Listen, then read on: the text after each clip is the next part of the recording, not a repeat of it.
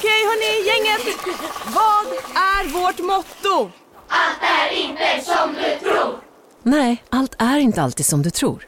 Nu täcker vårt nät 99,3 procent av Sveriges befolkning baserat på röstteckning och folkbokföringsadress. Ta reda på mer på 3.se eller i din 3-butik. Hej, Synoptik här. Livet med glasögon ska vara bekymmersfritt. Därför får du 30% på alla glasögon när du väljer Synoptik All Inclusive. All service ingår alltid. Välkommen till Synoptik. Välkommen till Maccafé på utvalda McDonalds restauranger med Baristakaffe till rimligt pris. Vad sägs om en latte eller cappuccino för bara 35 kronor? Alltid gjorda av våra utbildade baristor.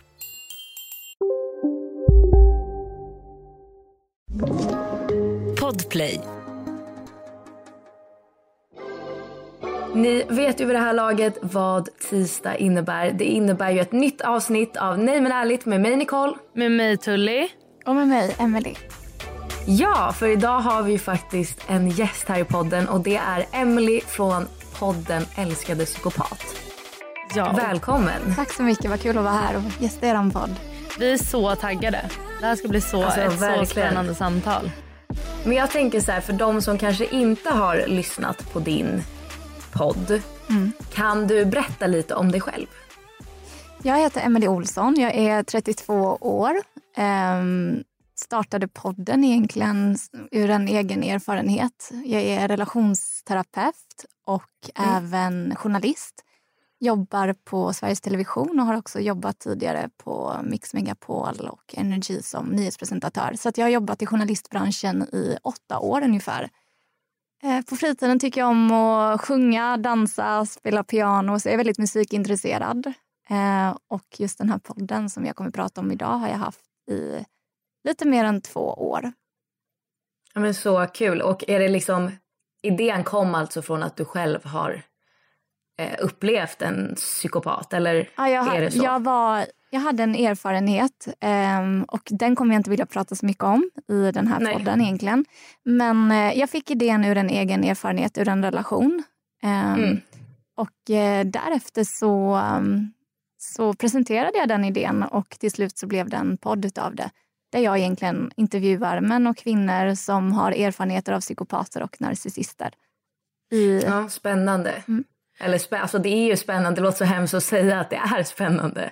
Men ja, jag skulle snarare säga att spännande. jag tycker typ att det är sorgligt. Jag lyssnar på några eh, avsnitt men, men man kan typ inte bara så här, slölyssna utan man behöver typ också så här, efteråt behöver man eh, eh, Alltså vad ska man säga? Typ återhämta sig. Det låter så, eh, så tungt men jag tycker det var så tunga avsnitt och jag kände också så här typ jag vet inte om det är en grej man gör men alltså att man typ söker efter grejer i sin egna vardag och hos sig själv eh, för att typ kunna relatera till det som berättas om i podden. Så att jag har typ diagnostiserat halva mitt umgänge med alltså att de är psykopater. Det är sant. Alltså, typ, det var flera grejer när det var någon mamma som var narcissistisk. Och jag bara, men det där är typ min mamma.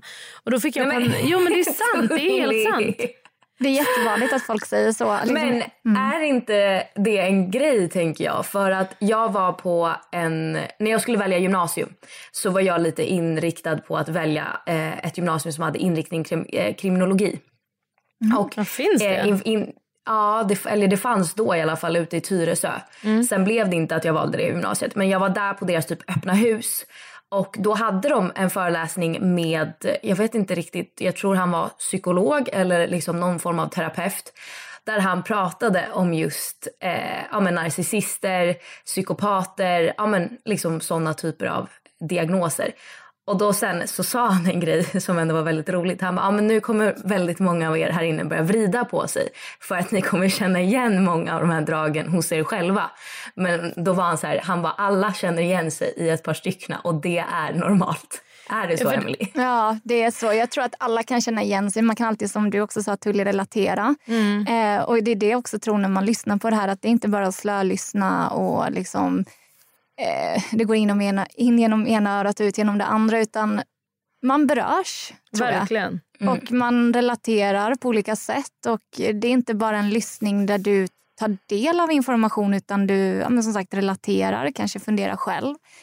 Och um, Det som också är lite intressant är så här, Alltså, nog för att det kan finnas drag av saker men för det, den saken skulle behöver inte betyda att det är en psykopat eller narcissist. Eh. Nej, men det tänker jag kanske för de som lyssnar och också egentligen för mig själv. Kan inte du berätta vad skillnaden är på en narcissist och psykopat? Man brukar säga att det finns ganska många likheter men en mm. narcissist har en väldigt grandios självbild. Um, har, båda har egentligen en bristande empati. Narcissister mm. kan man säga har en viss del av empati medan psykopater inte alls har empati. Narcissister, okay. tycker om, narcissister tycker till exempel om att vara mycket i centrum, mycket uppmärksamhet, älskar att vara bland folk men de har väldigt ytliga relationer.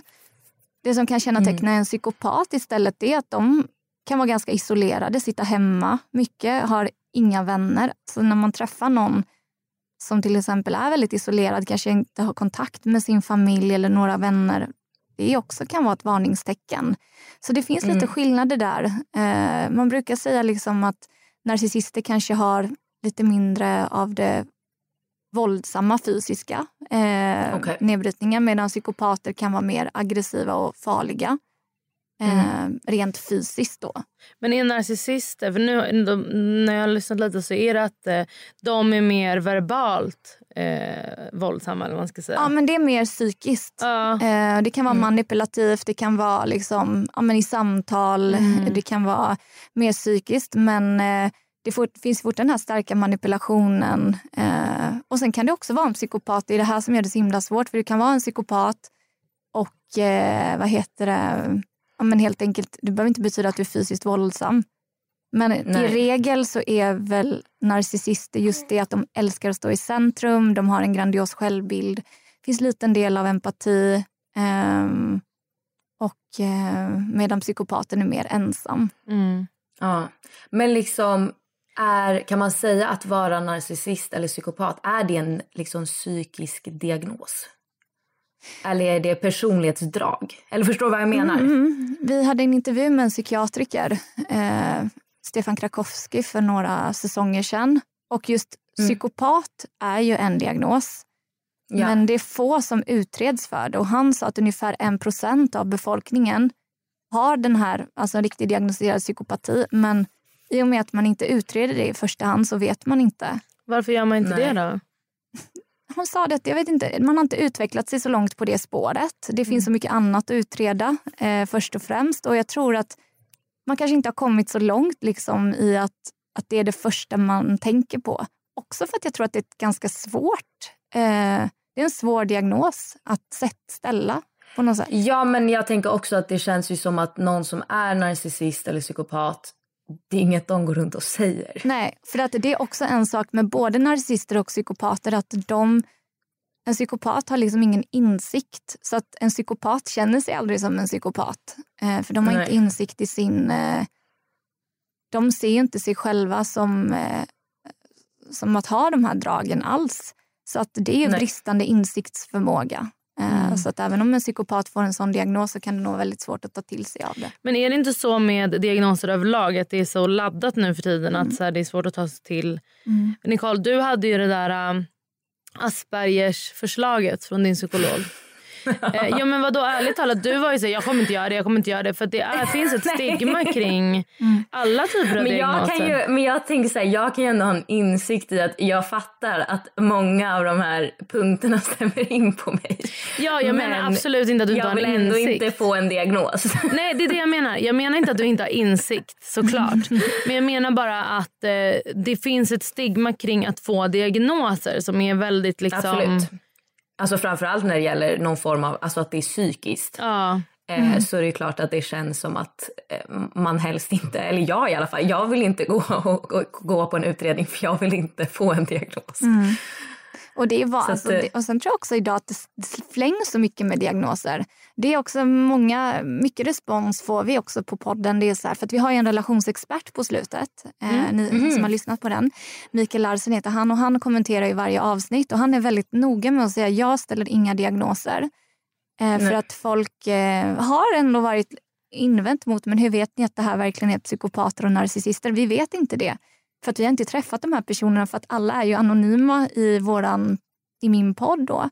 Och de pratar om sina erfarenheter med i destruktiva relationer Mm. Alltså det är liksom både familj och kärleksrelationer, chefer Ja, på jobbet.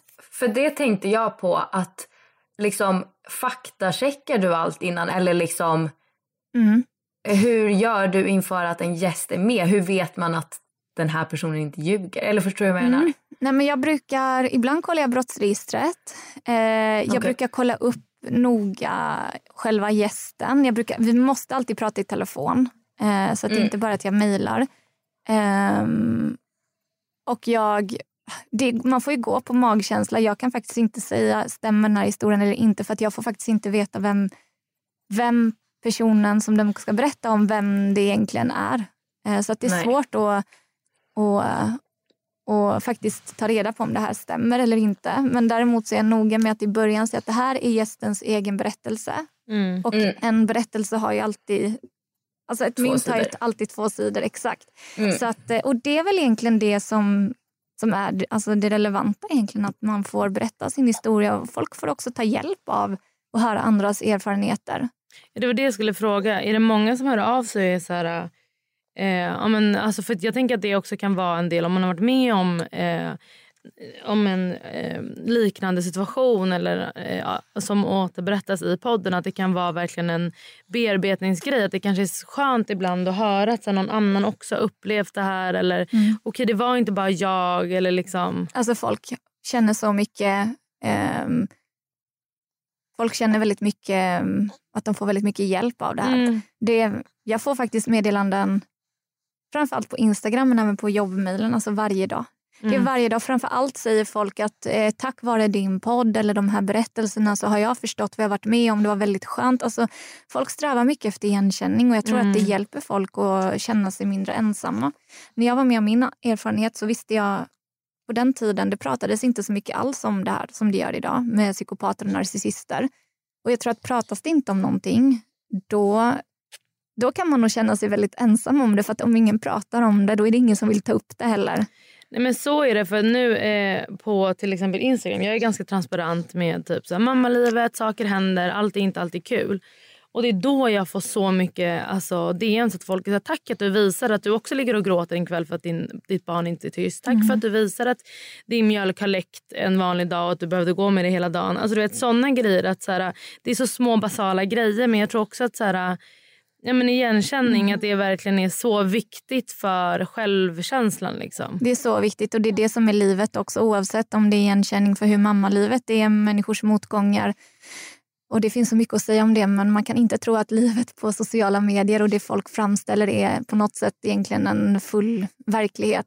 Eh, Men jag tror Nej, folk verkligen. gör det. mm, det är så. Alltså tyvärr. Ja, det- alltså, men det, det har ju vi pratat om att även fast vi jobbar med sociala medier så kan man ju själv Alltså ibland hamnar man ju där själv och bara gud alla andras liv är så bra och perfekt. Mm. Fast man själv jobbar med det och vet att så här, men gud, det här är liksom säkert inte ens en procent av personens liv. Och då tänker jag att då är det ju ännu svårare för någon som inte är i den här branschen och, eller jobbar med sociala medier att förstå det. Visst, Alltså det om, om man själv kan hamna där som ändå har varit med i tio års tid, då tänker jag att det är väldigt enkelt för personer som inte är i den världen att tro att så här är någons liv. Och det gäller också folk som är med om destruktiva relationer. För att det finns ju mycket... mm, Jag tror att är man i en eh, destruktiv relation då kan det också hos vissa personer finnas det här behovet av att visa hur bra den här relationen är.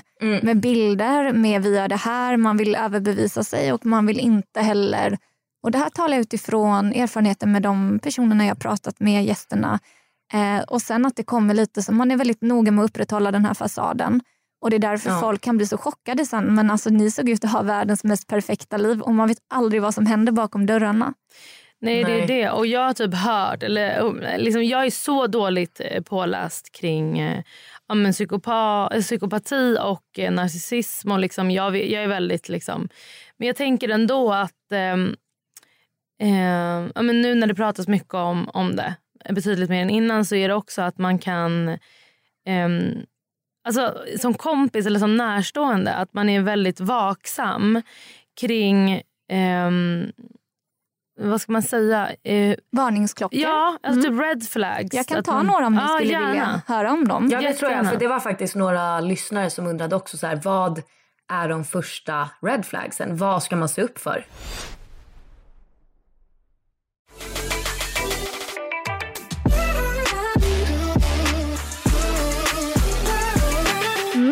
Och då kan vi ta till exempel i en dejtingsituation eller i en alltså, varningsklocka när du möter en person. Eh, för att din Mm. familj är en sak, eh, de har man ju en chef för också. Men re- rent allmänt så här så kan man säga varningsklockor att se upp för om det är en psykopat eller narcissist eller allmänt destruktivt. Det är att det är väldigt intensivt. Det går väldigt fort fram. Eh, folk brukar tala om någonting som heter love bombing. Du blir överöst av komplimanger, kärleksförklaringar, presenter. Du känner dig särskilt utvald. Det går väldigt fort fram. Du kan uppleva att du får som en utfrågning. Den här personen vill veta allt om dig men det är lite svårt att greppa om vem är den här personen. Den vill inte berätta så mycket om sig själv. Eh, du går med en känsla, ofta som många säger, det här är lite för bra för att vara sant. Eh, Mm. Vissa uttrycker det som att nu har jag äntligen hittat hem, äntligen har träffat den rätta och man bygger upp en, eh, en bild av en person som man egentligen, jag tror att det kan finnas lite i magkänslan att det här var inte riktigt det är inte riktigt realistiskt att, att bli bemött på det sättet från någon som man egentligen knappt känner. Men att det går väldigt fort fram som sagt. Eh, många av de här personerna kanske flyttar ihop inom några veckor eller en månad. Eh, man känner sig extremt upplyft och sedd.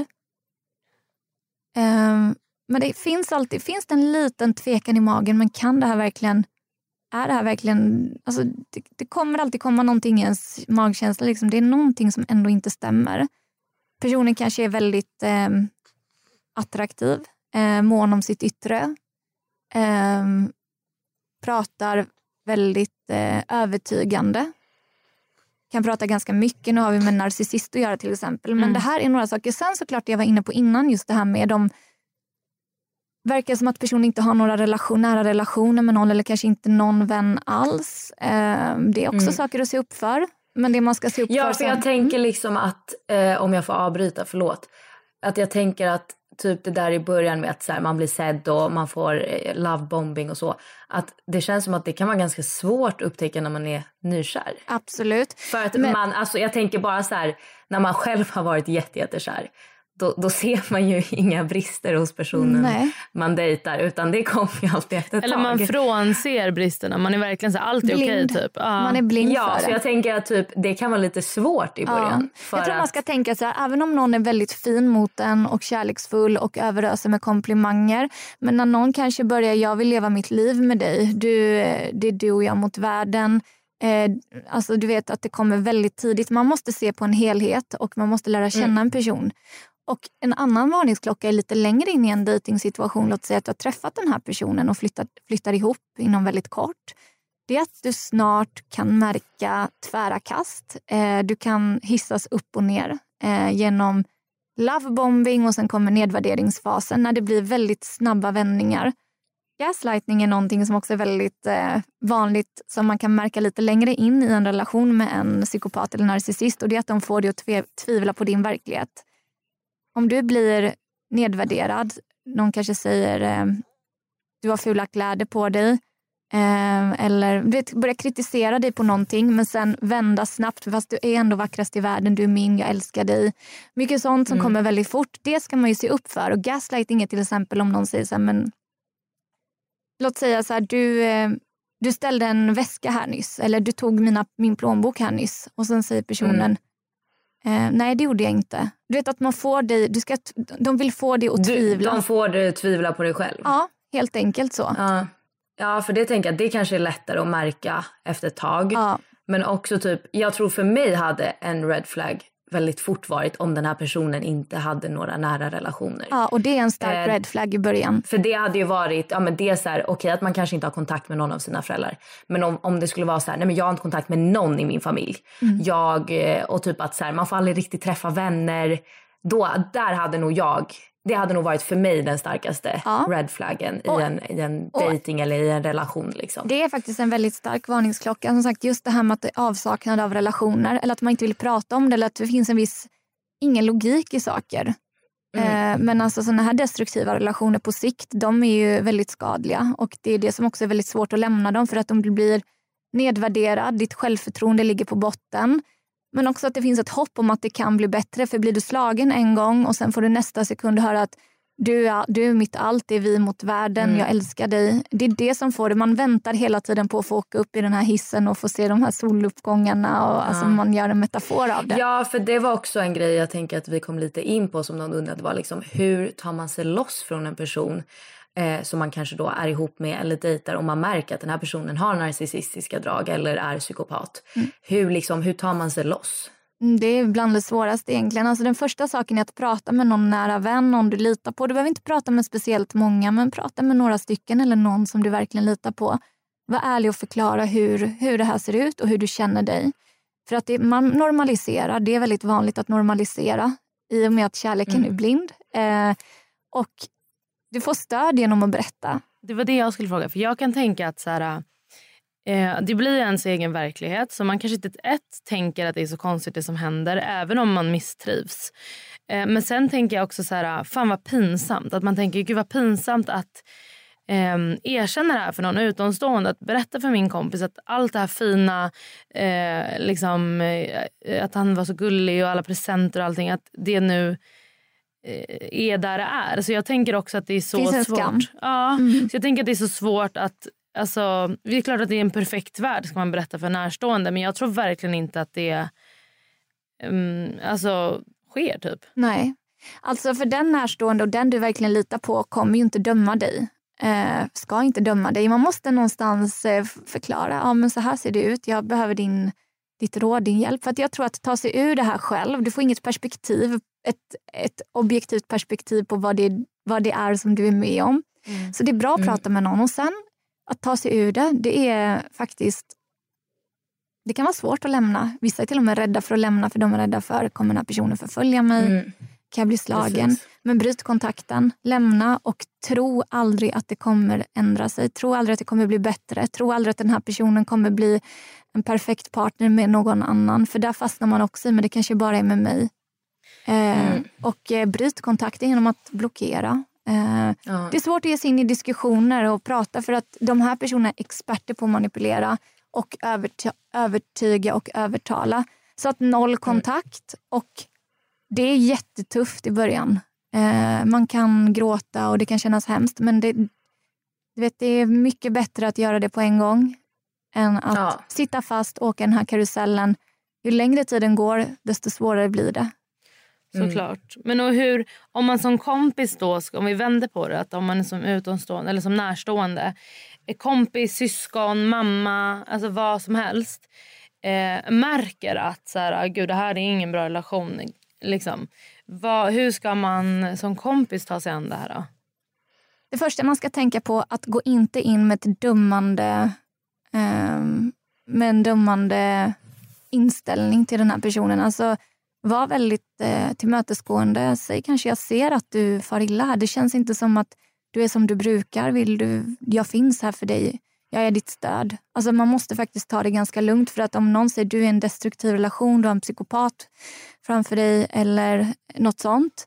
Då kan man få lite taggarna utåt. Verkligen. Så att försöka göra det på ett mjukt sätt och kanske också tipsa om en podd eller en bok eller du kanske ska läsa den här artikeln. Jag fick ett sånt råd. Eh, just det här, men läs den här artikeln. Eh, Ja, för det tycker jag är svårt. Alltså, jag har ändå haft vänner som... Alltså, jag har ingen aning om partnern har varit narcissist eller psykopat. Men varit, jag har haft vänner som har varit i relationer där jag tycker att det här känns inte bra. Eh, partnern ja, men har varit väldigt kontrollerande. Eh, personen får inte riktigt ha på sig vad den vill och du vet, göra vad den vill. Men jag tycker att det är så svårt för att när man har försökt säga något och vi var flera vänner som försökte säga något. Det går ju liksom inte in. mm. Alltså för att det känns som att personen här, men ja men det är inte så farligt och nej men gud det är inte, det är inte som ni tror. Eller du vet, Mm. Men man i har ju fall- Mm. fått höra så mycket fast när man väl tar upp det så blir man bara, alltså de Inte nekar mottaglig. det man har Nej. sett liksom. Ja. Och då kan man nog bara känna sig, jag kan inte göra mer än att vara människa och säga det här för att jag tror tjatet inte leder någonstans. Men att bara säga det, då har det i alla fall då har man ändå liksom kastat bollen dit. Och sen hur, huruvida personen kanske ändå tänker på det sen eller är helt stängd inför det. Men man ska inte vara rädd och precis som du sa, det, gå ihop några stycken. Det tycker jag är jättebra. Eh, Men liksom, för det pratade jag och några vänner om när det här skedde. Och var så, men hur, hur på ska man vara? Hur många gånger ska vi, alltså inom situationstecken, säga till? För till slut så blir man också, man orkar ju inte för att personen mm. vill ju inte lyssna. Nej. Men man är ju också rädd för att det är ens kompis. Mm. Och det är så svår avvägning där. Vissa tar ju till med kanske att tala om det för den här personens någon närstående släkting, förälder eller någonting. Det beror på hur pass allvarligt det är. Eh, men jag tror personligen inte att just tjata och liksom prata med någon som är totalt omottaglig mot det, det hjälper inte. Utan säg det, men försök kanske inte... Mm, att faktiskt att ha ett väldigt tillmötesgående sätt, vänligt sätt, ödmjukt sätt, inte dömande kanske du måste lämna det här utan jag ser att du far illa av det här. Eh, jag finns här om du behöver min hjälp. Eh, det är det här jag ser. Det här känns, du känns förändrad och alla är så olika där. Vissa kanske liksom behöver att få, du borde lyssna på den här podden eller läsa den här boken. Eh, att man får väldigt konkret framför sig. Eh, men också så här, för vissa personer kanske det, man behöver vara lite mer sträng. Att eh, du vet att leva i en destruktiv relation kan få en, alltså en psykopat, det kan ge påverkan på hjärnan till slut. Alltså att så här, vara lite mer, det här kan hända.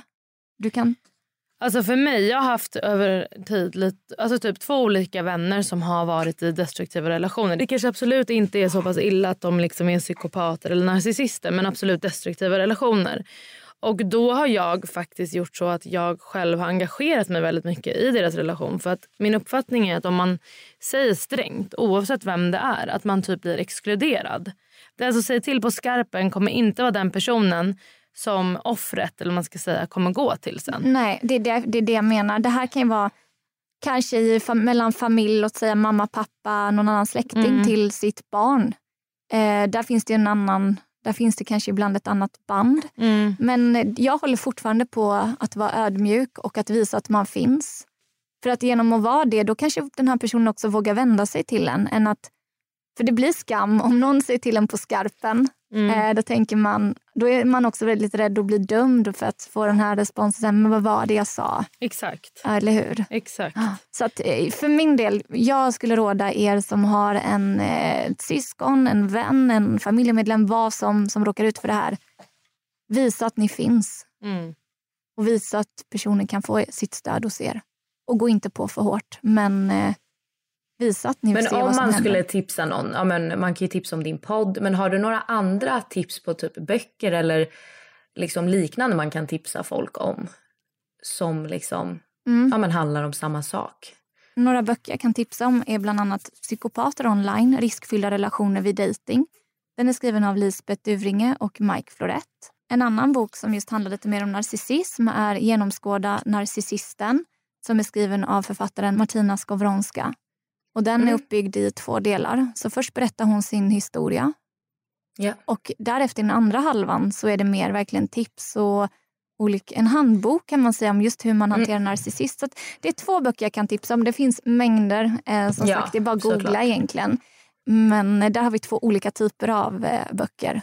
Finns det inte typ som, eh, som det finns för typ så alkoholister eller så narkomaner? Att, eh, någon sorts community där man kan eh, alltså så här, umgås eller typ så här, träffas med alltså folk som varit med om lite liknande för att så här, prata och dela erfarenheter? Alltså det finns ju olika kvinnojourer. Eh, men också Facebookgrupper finns det. Eh, för det tänker jag på mm. rak arm är ett bra, alltså, mm. bra sätt att bearbeta och liksom också kanske inse vad man lite mer exakt så här, har blivit utsatt för? Ja, alltså jag har inte jättemycket koll just på sådana grupper men jag vet att det finns flera stycken olika Facebookgrupper. Mm. Och det finns ju som sagt Kvinnofridslinjen, det finns ju olika kvinnojourer som just eh, ideella organisationer som jobbar med sånt här mm. som man kan eh, söka upp.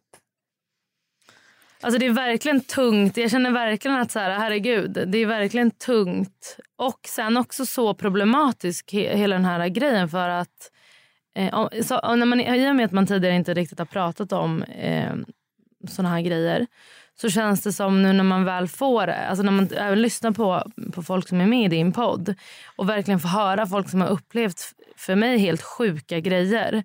Ja. Så känns det bara så sorgligt att så här, vetskapen av att ja, men om jag är hemma till exempel med min familj och bara just nu, här sitter jag och har det hur bra som helst och så finns det någon som är så rädd för sitt liv i något annat hem, kanske i det här huset till och med ehm, och bli utsatt för otrolig, alltså otroligt sjuka och hemska och fruktansvärda grejer. Man lever bara en gång. Så jag tycker verkligen att så här, med det i tanken att man ska ta sig Alltså lägga allt krut på sina nära och kära som eventuellt går igenom något sånt här. Det finns inga ursäkter för att inte ta tag i det. Nej, och verkligen finnas som stöd som vi pratade om här tidigare. Och vara uppmärksam. Alltså jag tror att ju mer man läser om den, de här olika sakerna som vi har pratat om idag, desto mer ser man, man blir uppmärksam. Sen ska man såklart inte bli överdrivet uppmärksam och då relatera allting till att det här är psykopat. Nu på Storytel. Försvarsadvokaten Lydia Levander får chansen att lösa sitt största fall genom att försvara en misstänkt mördare. Hur långt är hon och kollegorna på advokatbyrån Pegasus beredda att gå? Fallet Mikaela. En ny deckare från succéförfattaren Anna Bågstam. Lyssna nu på Storytel. Big Mac har miljarder fans över hela världen. Under mer än 50 år har den skapat popkulturell historia. En legend med 100% nötkött och den mytomspunna såsen. Nu finns Big Mac för bara 39 kronor på McDonalds. Hej, Susanne Axel här. När du gör som jag och listar dig på en av Krys vårdcentraler får du en fast läkarkontakt som kan din sjukdomshistoria. Du får träffa erfarna specialister, tillgång till lättakuten och så kan du chatta med vårdpersonalen. Så gör ditt viktigaste val idag, lista dig hos Kry. i narcissism. Men kunskap hjälper verkligen. Mm. Både en själv Men och skulle andra. du säga att det är lika vanligt, alltså att narcissism och eh, ja, men, psykopati, är det lika vanligt bland män som kvinnor? Och det är jättesvårt att säga. Alla säger så olika där. Men jag kan säga att det finns både bland, bland män och kvinnor.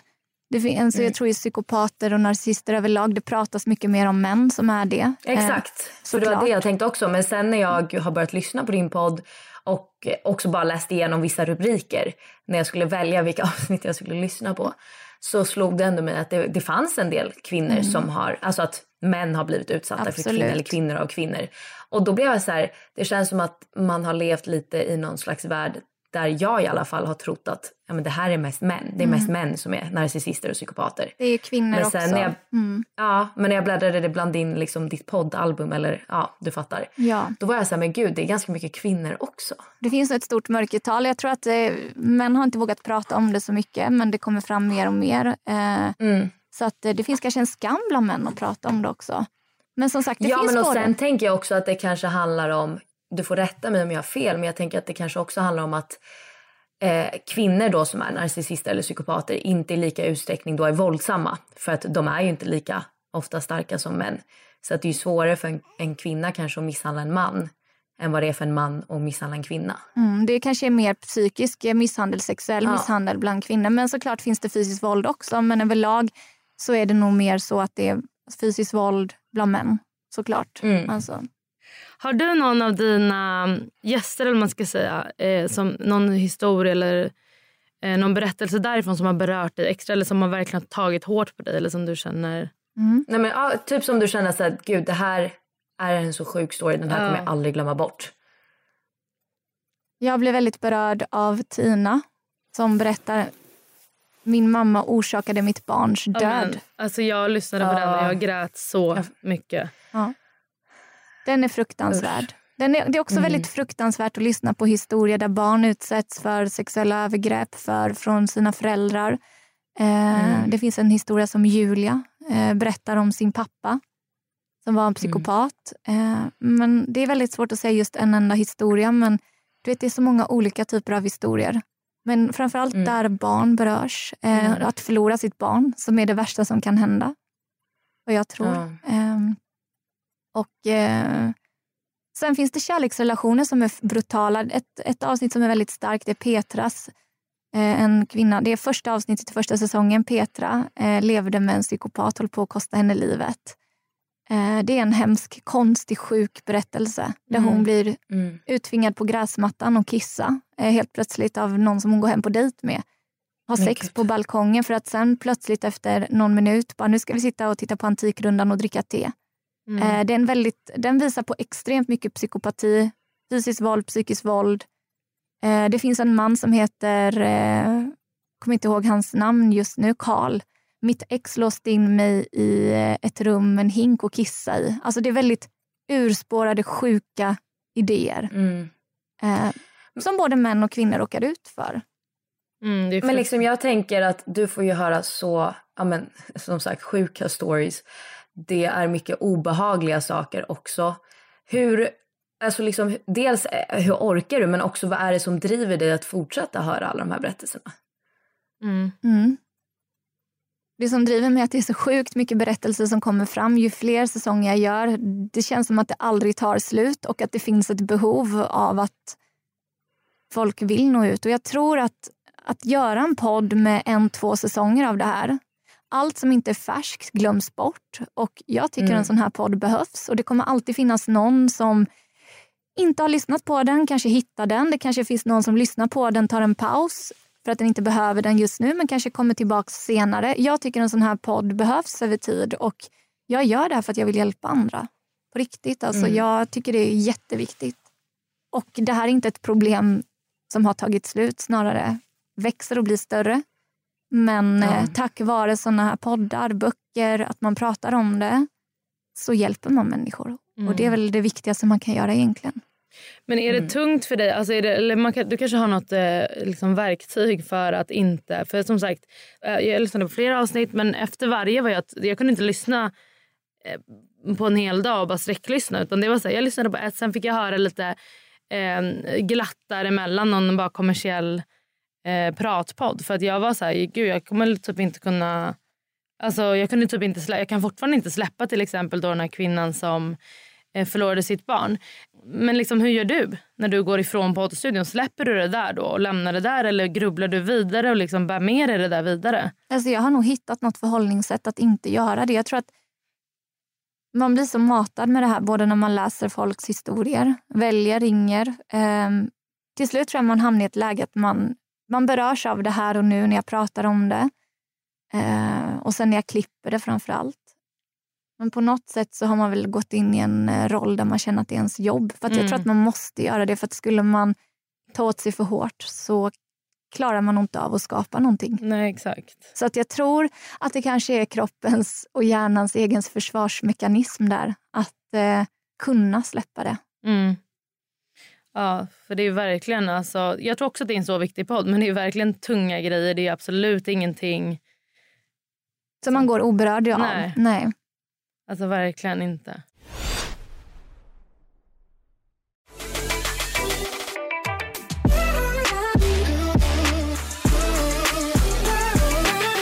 Jag fick en helt annan fråga på min Instagram som jag tyckte var lite intressant. Eh, som var, går psykopatgenen i arv?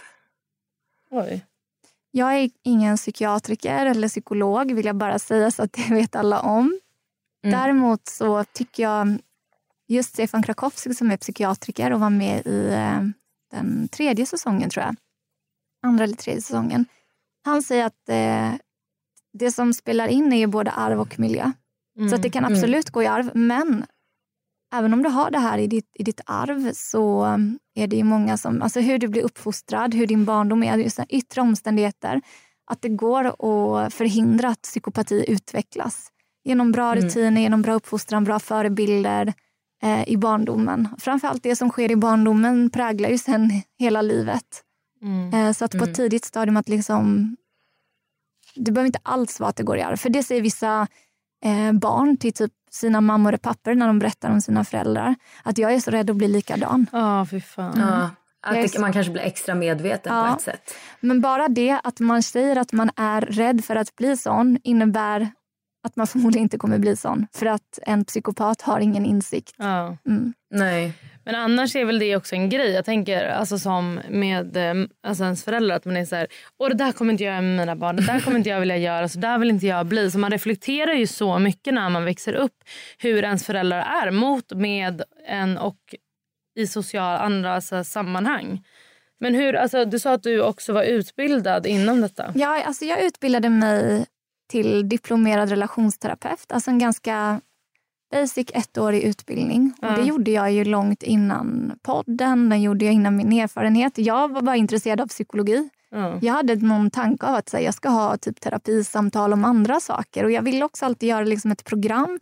I och med att jag är journalist också så ville jag göra ett program om relationer i någon form. Jag visste inte vad jag ska, jag ska göra om dating. Nej, men det är så mycket redan om det. Eh, och jag är så, på något sätt, min erfarenhet gav ju mig eh, någon, en idé till någonting som ja, men hjälper andra. Och det är bra att ha ändå någon form av, eh, kanske, alltså man behöver inte ha någon teoretisk bakgrund alltså, utbildning kring det. Men det känns bra ändå att ha läst någonting kring det. Och vi är intresserade, men framförallt att vara intresserad, det är A och O. Jag eh, är ju bara den som intervjuar mina gäster. Det är de som tar den stora platsen, större delen av platsen. Eh, Och sen har vi en eh, terapeut som får kommentera det här. Mm. Eh, I och med som du sa nu att du, eh, det är din gäst som tar stora platsen i, i din podd. Finns det någonting som du skulle vilja eh, prata om eller så här, berätta om dig som ändå inte har plats, alltså det finns inte utrymme för det i din podd men i vår finns det verkligen utrymme för eh, högt och lågt. Så Ja. finns det något som du... Och något som jag vill berätta om mig själv. Ja, eller Ja. liksom ta upp eller finns det något?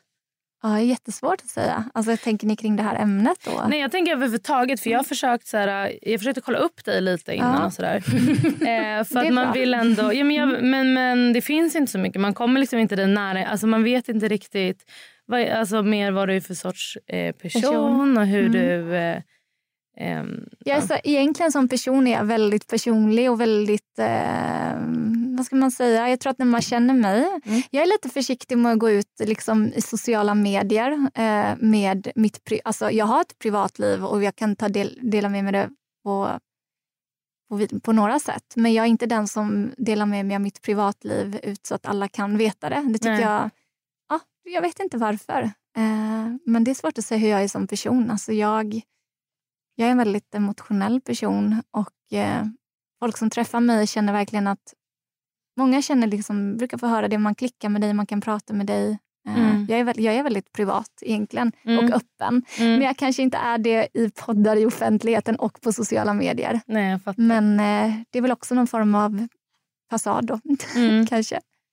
Men det var ändå intressant att du får den uppfattningen. Jag älskar att prata om sånt, så här, vad folk får för uppfattningar. Och... Ja, för jag tänker också att så här, eller typ, ja, men nu kanske man är alltså, arbetsskadad men jag tänker så här att man ska kunna veta allt om alla genom att bara sö- alltså, så här, söka på folk. Typ. Mm. Så det, ja, det, Vad alltså, fick du fram? Det är ändå intressant. Nej, men jag fick typ inte fram så jättemycket. Det var ju mest att du... ehm, det var mest kring podden. Mm. Att det var Ja. att du... Ja, Jag kollade på den Nyhetsmorgon-intervjun. ja, Ja, just det. Eh, men annars så var det ju verkligen, alltså det man fick upp var ju bara typ om dig och podden. mm. Det var ju inte så mycket om dig själv liksom. Nej, nej men jag har nog inte varit med liksom i eh, artiklar där jag pratar om mitt privatliv. Jag tror att det är många som ber mig, kan inte du berätta din historia? Då hade det ju säkert kommit info om det. ja. Men klart min Instagram och Facebook, om man är vän med mig där, då är det ju andra saker också. Ja, jag vet faktiskt inte riktigt vad jag ska säga mer. Nej, för det, just eftersom att, så här, jag menar, eftersom att du har en eh, podd där du inte tar så mycket utrymme. Så jag Mm. tänkte, alltså, så, för våran podd är ju verkligen, det handlar om oss och vi pratar om oss och vad som händer i vårt liv. Så folk kommer ju verkligen nära in på oss. Ja. Eh, så att det, eller det, för mig är det bara intressant. Eller jag blir typ frustrerad av att inte kunna ta reda på mycket om folk. Ja. Förstår du vad jag menar?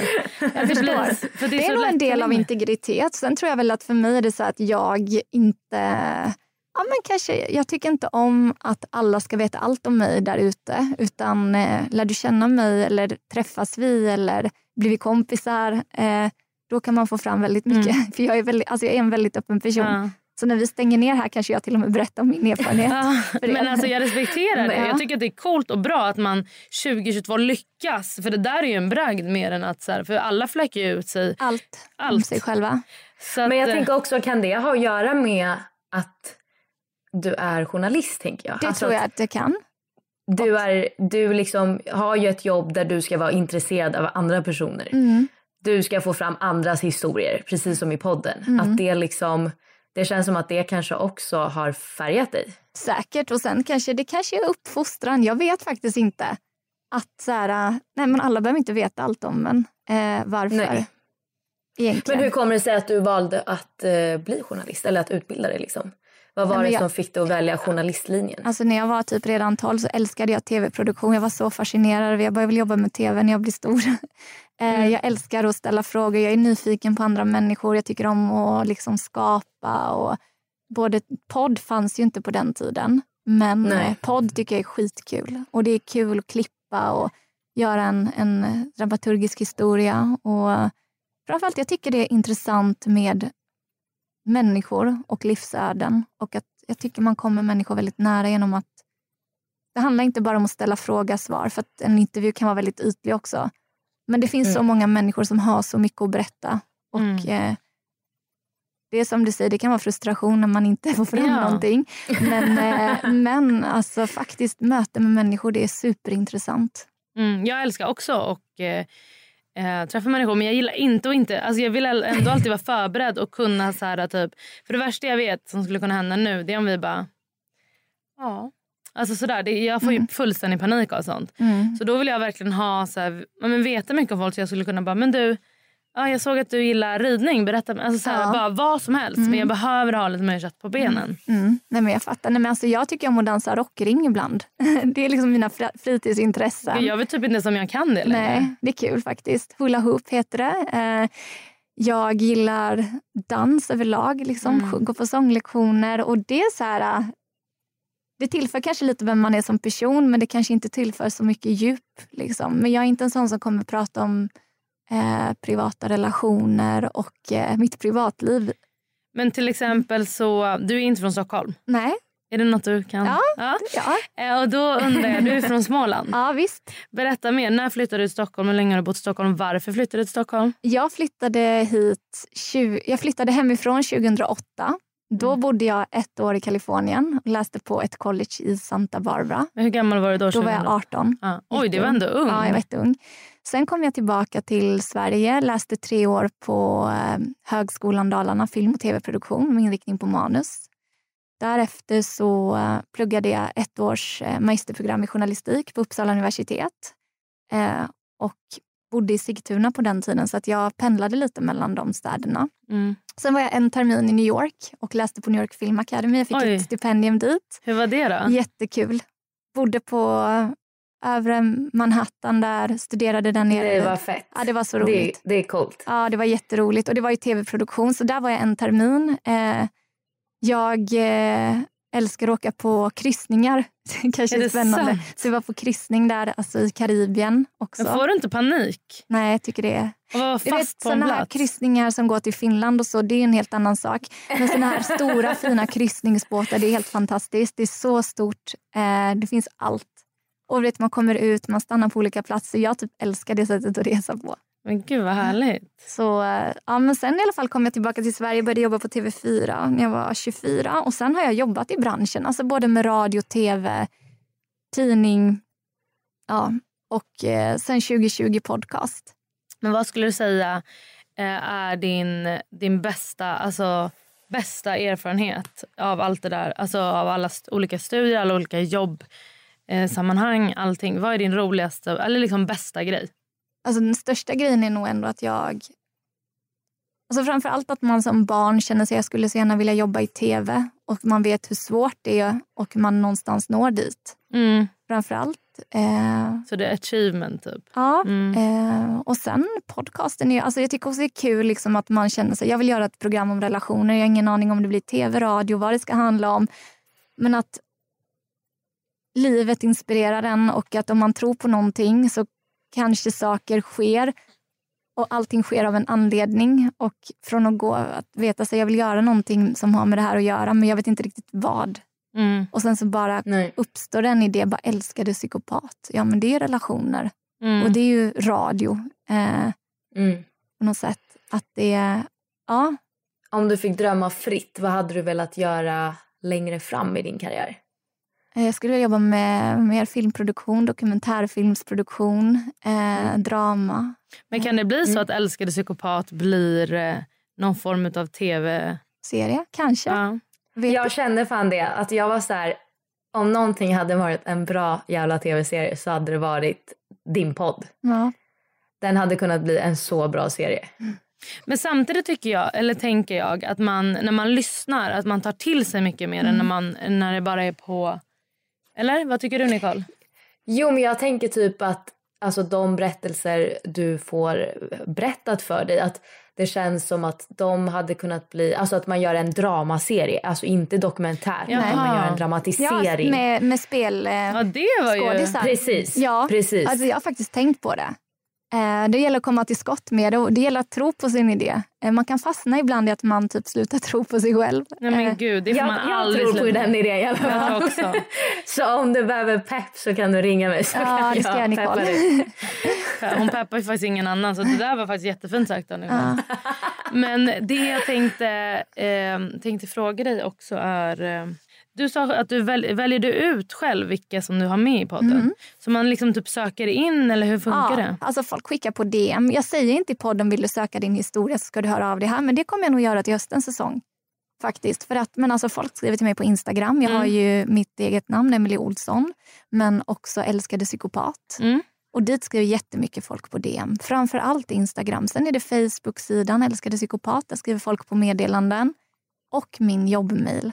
Och jag eftersöker sällan gäster för att jag har så många att välja på. Det var det min nästa fråga. Hade du önskat att du kunde ha med fler? Nej, alltså jag har för mycket att välja på. Men däremot känner jag inför höstens säsong att jag vill ha... Alltså om det är någon som kanske lyssnar på er podd och känner att de vill vara med, hör av er. Och kanske om ni har någon historia liksom som sticker ut eller som ni tycker det här är någonting annorlunda. Man vill ju hela tiden på något sätt förnya sig lite grann också så att det inte blir samma, samma, samma historier. Så att ha någon något tips, ni kanske har det eller ja. Ja. Ja, man vet inte. Men eh, som sagt, det, det kommer in jättemycket historier och Mm. jag behöver sällan specifikt gå ut och söka. Ibland kan jag göra det i grupper och så på Facebook. Men du känner inte så här, fan jag skulle vilja ha med ändå lite fler? Att du känner att du behöver sålla bort så mycket? Nej, jag känner att det finns folk att välja på. Mm. Nu har jag inte riktigt tagit tag i det än. För att, men jag har min säsongsläpp som två och en halv månad så jag har tid nu Mm. att börja ta tag Ja, det är i inte det. jättemycket tid för du släpper en hel säsong Ja, på en gång. Ja, Det är sjukt. ja det, är mycket, det är mycket att spela in och klippa och så. Men jag tänkte fråga en helt annan sak. För att jag blev väldigt intresserad när du sa att du är alltså par eller liksom det är inte parterapeut men vad skulle du säga? Ja, diplomerad Relations- relationsterapeut. Då tänker jag att det här är ändå något som jag och Tully har pratat mycket om i tidigare avsnitt och som vi också har fått frågor om. Vad är dina bästa rela- alltså, relationsråd? Eh, Snarare, vad är viktigast i en relation för att få den att funka? typ? Ja, ja. Vad hur får det? man en relation att funka? En, en kärleksrelation. Ja. Ja, och vad är viktigt liksom? Tillit, superviktigt. Kommunikation är superviktigt. Akta sig också för svartsjuka för att det kan förstöra väldigt mycket. Men faktiskt en god självkänsla hos båda. Alltså, en god självkänsla, tillit, kommunikation, ärlighet, öppenhet. Men också att man ska eh, kunna prata om gränser och kunna sätta gränser Mm. Mm. på en rimlig nivå. Alltså har du samtal med folk? Jag har haft ett enstaka samtal lite då och då. Eh, Just nu sysslar jag inte så mycket med det. Jag var väldigt intresserad av det innan. Men av Mm. någon anledning har jag varit... Så här, mina gäster som är med i podden och behöver samtal, de skickar jag över till eh, Mikael som är verkligen Mm. specialiserad på det. Så just det här med psykopati, narcissism och destruktiva relationer, det är kanske inte superspecialiserad i. Eh, Jag skulle Nej. vilja bli... Jag kan prata om det så här. Mm. Men jag, har, Mm. alltså jag kan ha samtal över telefonen. Jag har haft eh, ett eh, mötesrum i Gamla stan i Stockholm där jag hade lite terapi för några år sedan. Men det var väldigt svårt att få, liksom, man är ganska ung, det var innan podden fanns. Ja. och jag tror... Svårt att nå ut liksom. Ja, hitta- jättesvårt att nå ut. Och det intresset har väl kanske, ja, i och med att jag gör den här podden och lyssnar så mycket så har det väl kanske inte varit det största fokuset. Men jag kan ha samtal. Mm. Och det är också så lätt, alltid lättare att ge råd till andra såklart. Men så är det ju Mm. alltid. Så är det. Men liksom vad av det av de samtalen du har haft och liksom om du tittar runt omkring dig. Vad skulle du säga är de vanligaste relationsproblemen? Och de vanligaste relationsproblemen i en relation det är ju bristande kommunikation, bristande förtroende. Eh, att man eh, misstolkningar tror jag också. Mm. Mm. Alltså kommunikation är ju A och O. Eh, och att ha tillit. Men typ för i Mm. min relation tycker jag är ett stort problem att så här, man antar grejer. Att man så här, Mm. placerar. Alltså, men jag, du skulle bli lite arg så jag tänkte att jag frågar inte. Man bara, men jag, skulle, jag blev ju inte arg. Mm. Fråga för det var absolut inga problem. Att man så gör antaganden eh, om andra. Det är väl i och för sig alla relationer att man gör mycket antaganden för att typ skona sig själv. Ja, och man, man utgår från att den andra förstår en och sitter i ens hjärna och det gör Mm. inte folk. Och man, eh, ja, det är så. Mm. Och sen så har ju alla med sig sitt bagage och sina erfarenheter och sitt sätt att se världen på. Mm. Eh, men eh, tid är också viktigt i en första fas att faktiskt verkligen lära känna en person. Eh, och kanske inte ha för bråttom in i en relation om man inte vet vem det är riktigt. Nej. Men det är i och för sig nu när jag, du, jag vet inte om du kanske också har upplever det, men nu i våran ålder, när man kommer upp i vår ålder, då att det är typ lite stressigt för folk att hitta en kille, eh, lära känna den lite snabbt, skitsamma, vi måste skapa familj för vi måste skaffa barn. Mm. Så upplever jag det Det är mycket stress Mm. kring eh, folk i 25-30 års åldern upp till 35. Den stressen leder typ ingenstans och jag tror att det är väldigt lätt att göra fel val i ett sånt stressat läge och att uppleva som desperat. Alltså jag tror inte riktigt man är sig själv om man går in med en sån inställning. Jag måste hitta någon, jag måste skaffa barn nu. Det är så lätt att säga men det handlar nog egentligen bara om att typ leva för dagen. Göra det bästa av sig själv, fokusera ändå på så här, vara den bästa versionen av sig själv och inte oroa sig för att så, så försöker jag tänka att man eh, att det som är menat kommer till en. Mm. Men inte genom att vara ängslig, orolig, stressad. För det är inte ens riktiga jag. Kan du se att den stressen, typ, alltså det är ju 100% ut, alltså att det är på grund av samhället om man ska säga. Mm. Men, och jag vet inte om du är i en relation, jag är i en relation och är vuxen och eh, eh, har varit i tio år. Och jag, men jag vet inte, jag hade nog också känt mig så himla stressad. Om jag hade vänner som hade en relation, folk börjar få barn till höger och vänster och man bara står där själv. Och bara, alltså, eh, hur lite, även om man lever för dagen, även om man liksom vill hitta sig själv och vara sin, sin bästa version. Mm. Eh, så tänker jag ändå att det är, så här, det Ja, är det finns alltid en oundvikligt. stress. Men det kan också vara, man ska också tänka en sak att de som är i en relation idag, låt säga att de är 28-29, man vet inte vad som händer med dem när de är 33. Den relationen kanske inte ens håller. Det är jättefarligt att jämföra sig. Och jag tror att stressen skapar man tillsammans också genom att man jämför sig och leta också och jämföra sig och tro att... Och jag fattar att det ger stress och det är inget konstigt. Men den stressen är jättesvår att... Den är svår att tvinga sig att inte ha. Mm. Men jag tror verkligen att den...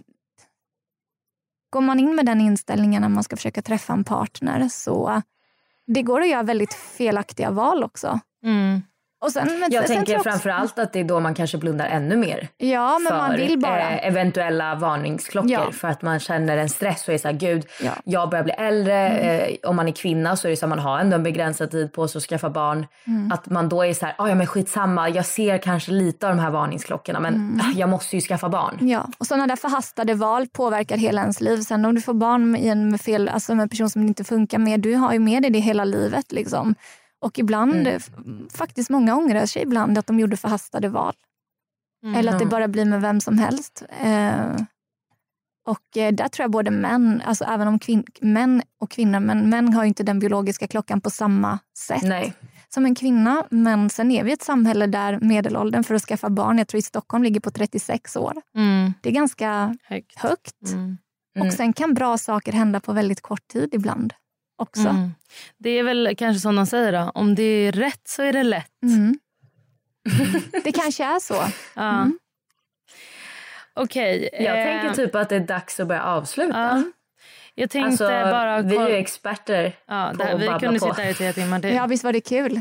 Det var eh, kul och det var intressant. Och jag tänker typ, för mig känns det som det här var ett bra första samtal. Jag känner inte att jag är färdig med Emily Olsson.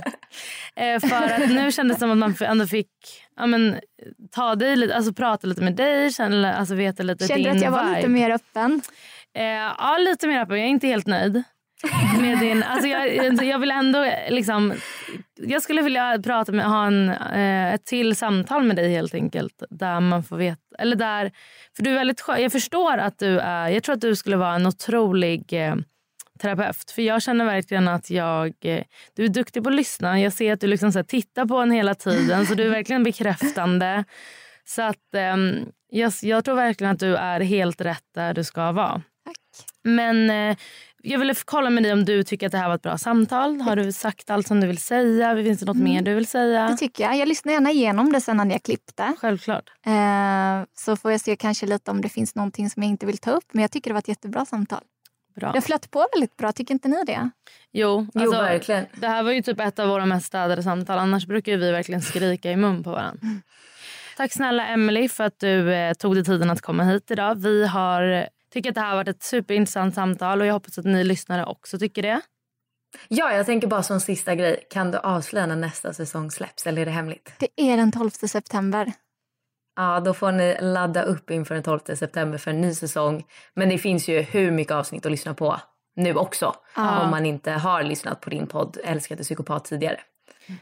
Mm. Så in och lyssna och eh, Var, Ja, hittar tack man för oss. Ja, men och var hittar man dig Emily om man vill komma i kontakt med dig? Eh, man hittar mig på Instagram, älskade psykopat eller i min privata Instagram, understreck Emily Olsson understreck. Eller så kan man mejla mig på emily.olsson.bauermedia.se. Perfekt. Tack. Och jag stavar Emilie. Ja just det, just Ja. det. För jag letade i min mail efter em, alltså Emily Mm. med E. Men så var det inte. Nej, Emi- E-M-I-L-I-E. Jättebra. Tack snälla för idag hörni. tack.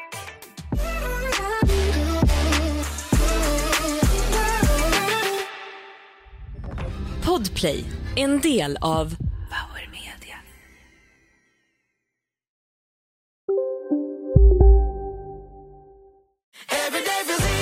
Som medlem hos Circle K är livet längs vägen extra bra. Just nu får du som ansluter dig 50 öre rabatt per liter på de tre första tankningarna och halva priset på en valfri biltvätt. Och ju mer du tankar, desto bättre rabatter får du. Välkommen till Circle K. ska några små tassar flytta in hos dig. Hos Trygg Hansa får din valp eller kattunge 25% rabatt på försäkringen första året. Läs mer och teckna djurförsäkringen på trygghansa.se. Trygg Hansa, trygghet för livet.